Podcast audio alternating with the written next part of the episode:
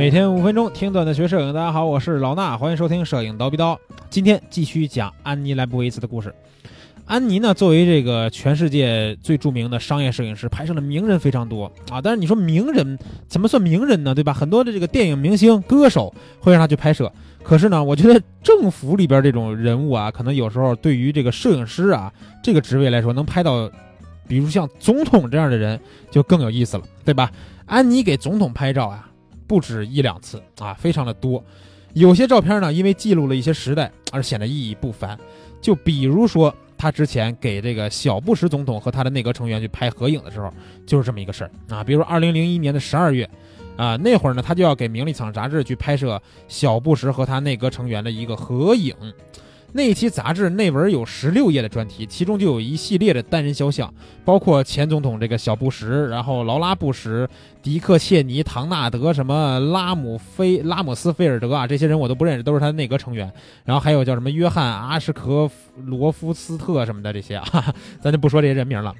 其实呢，安妮也没弄明白布什政府为什么会同意他当时的这些做法。他怎么做呢？他们花了两天的时间在白宫里边去布置一些场景和拍摄，要去他们要去彩排的，你知道吗？啊，安妮当时觉得说他们可能比以往任何时候都需要去代表正义，充满自信。所以呢，因为当时是阿富汗这个战争。初见成效，所以呢，要要给他们这些政府的内阁成成员去拍照，让他们觉得这个曝光出来以后是一个非常有自信的面孔啊！这可能也是美国的这个政府啊，需要去跟人民去做这种一些一些这个交流吧，也不是他们自主的交流，就是他们需要曝光一些他们自己的一个状态，然后去表现他们政府的这个呃做事儿啊各方面这个比较好吧啊，应该就是这样。比如现在这个美国总统川普，对吧？川普他不也是经常会去发一些自己的推特，对吧？发一些照片出来，然后去表现什么什么东西，让人民觉得说啊，我正在帮大家去做什么事儿，对吧？我是一个什么样什么样的人，是一个多好的人。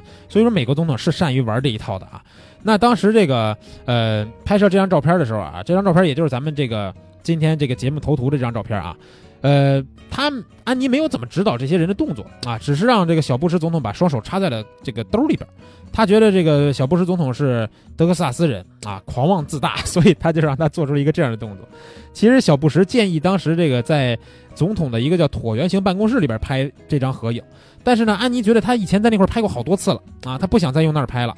因为总统办公桌后面一排窗户让他觉得很头疼啊，太抢眼了。而且总统办公室里边诞生诞生过很多著名的照片，这些几乎都是黑白的，用窗户呈现总统的这个剪影啊等等的。比尔·克林顿当时当选总统的时候，也是安妮给他拍的肖像。你想想，安妮都已经拍过多少个总统了，对吧？他们在这个拍摄的时候等了几个小时，最后进去的时候呢，太阳已经落山了，这时候窗户已经全黑了。但是呢，总统办公室里边没有其他的角落可以取景，然后他就那样去给这个克林顿拍了照片，所以他不喜欢在那儿拍。然后他他安妮当时就问说：“这个作战室在哪儿？”作战室呢？人人家这个官方的人员说应该叫内阁会议室，对吧？所以呢，他们就在那个内阁会议室里边去安置好器材，然后安排好的这个正式拍摄的时间很短，所以在调试灯光的时候，就是咱们说他不是在前两天就去安排这个场景去拍就布置了嘛，对吧？他在调试灯光的时候，他的几个助理，包括这个工作室经理，这个叫凯伦·穆里根，以及《名利场》杂志的制作人凯伦斯。麦克里奥德都充当了替身，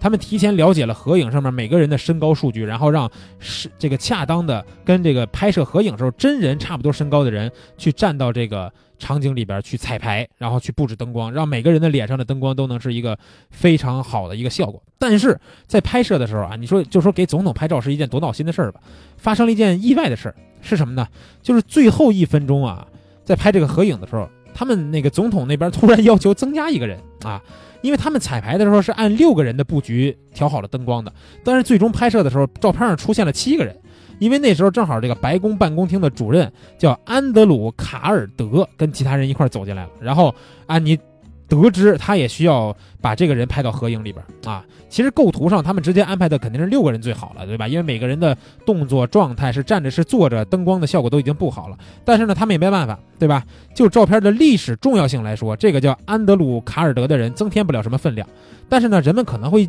记得他，为什么？因为在九月十一号那天，媒体拍摄小布什视察一所小学的时候，就是在小布什在这个小学里边的时候，卡尔德走到这个总统的身边，对他。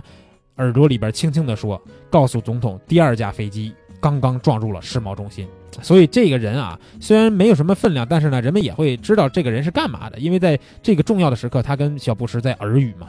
对吧？当时他拍这张这个肖像的时候，是拿两张底片合成的啊，为了适应杂志封面这个尺寸，两边都裁掉了一点啊，所以他拍摄的时候，有一叫科林鲍尔鲍威尔的这个人，看上看看上去像挤在角落里边一样。那段时间呢，安妮。经常去用这样的两张底片去拼接，就相当于咱们现在玩接片儿，对吧？他那会儿拍是为什么呢？因为他用的这个马米亚 RZ 六七这个照相机，它这个画幅接近于正方形，但是呢，他有时候需要更广的一些画面，所以他把两个底片拼接到一块儿去拍摄啊。后来他给名利场杂志拍摄很多这种集体肖像的时候，也用这个多张底片拼接的方法。尤其是在九五年给《名利场》杂志拍了一期叫《好莱坞特刊》，当时他拍了三十七个人的大合影啊！你像三十七个人大合影，那得什么样，对吧？他用他那个马米亚相机拍，确实得好几张接片儿。然后他觉得啊，在这个拍摄接片的这个过程当中啊，拍摄集体肖像的巅峰之作要数二零零二年他给这个派拉蒙公司九十周年拍摄的纪念照片。那次拍摄在组织、布景还有制作上都堪称一流。在派拉蒙公司这个旧址的门前的三阶层这个楼梯上面，他们拍摄了九十四个人的大合影。这九十四个人有很多都是非常著名的影星明星啊，去拍摄的这张照片。搭建他就花了好几天，然后呢，调试的时候啊，咱们刚才说他给总统拍照的时候，提前两天进去去排这个调试布场，然后调整灯光，对吧？在拍这九十四个大合影的时候，更厉害了啊！调试布光的时候。每一个人，就这九四个明星，每一个人都有一位替身，而且这个替身必须跟当时要拍的明星的个头、体型是差不多的。然后他们调试了也是整整两天。这张照片呢是杂志里边的三折页，三台马米亚相机架在三个三脚架上，拍摄的时候从一台相机走到另一台相机，然后每一张去摁。正式拍摄的时候啊。他把这个明星们都印上台，然后参考那种老式的摄影棚的合影，让每个人的脸都可以看清楚，每个人都是平等的啊。但是呢，他没有预料到的是，这个照片印在杂志上以后啊，每个人会小很多。如果说把这个照片放大看，那是很棒的。但是呢，在杂志这个页面上，每个人都小的要命。派拉蒙大合影是一个特殊事件，它记录了一群人的这个杰出的一个人物吧。在那一个时代里边，所有的杰出的人物都在那一张照片里边。他学会了怎么样去阻止和指导一群人拍合影，但是呢，他更喜欢拍单人肖像，因为集体肖像始终不及单人肖像那样有力量。但是我们从安妮去拍摄这种合影的时候，你可以发现啊，你想真正的给一些非常重要的人去拍合影的时候，他。从来都不是一件简单的事儿，对吧？我们接触拍合影的事儿应该挺多，比如说我们去拍婚礼，对吧？婚礼上有一些合影，那就是随时站在那儿、坐在那儿就拍了。比如说我们在学校里边毕业的时候拍大合照，这也是一个比较正经的合影。但是呢，它并不是给一些重要的人物拍那些历史性事件的这个合影的状态。所以呢。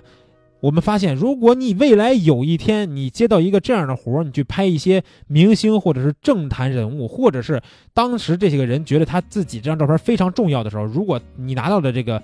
这个就是酬劳吧，是相当丰厚的时候，你要学习安妮，在拍摄合影之前找替身，把光线所有的全试好，然后让所有人到现场以后直接站好位置可以拍摄，因为这样是显得你专业性最高，而且效果照片效果最好的一个效果了，对吧？如果你到现场以后，再让每个人站在那儿，你再试光试他半个小时、一个小时，你再去拍，我觉得所有人的耐心，包括所有人对于你这个职业性，再包括最后照片呈现出来效果都不是最好的啊。所以，我们从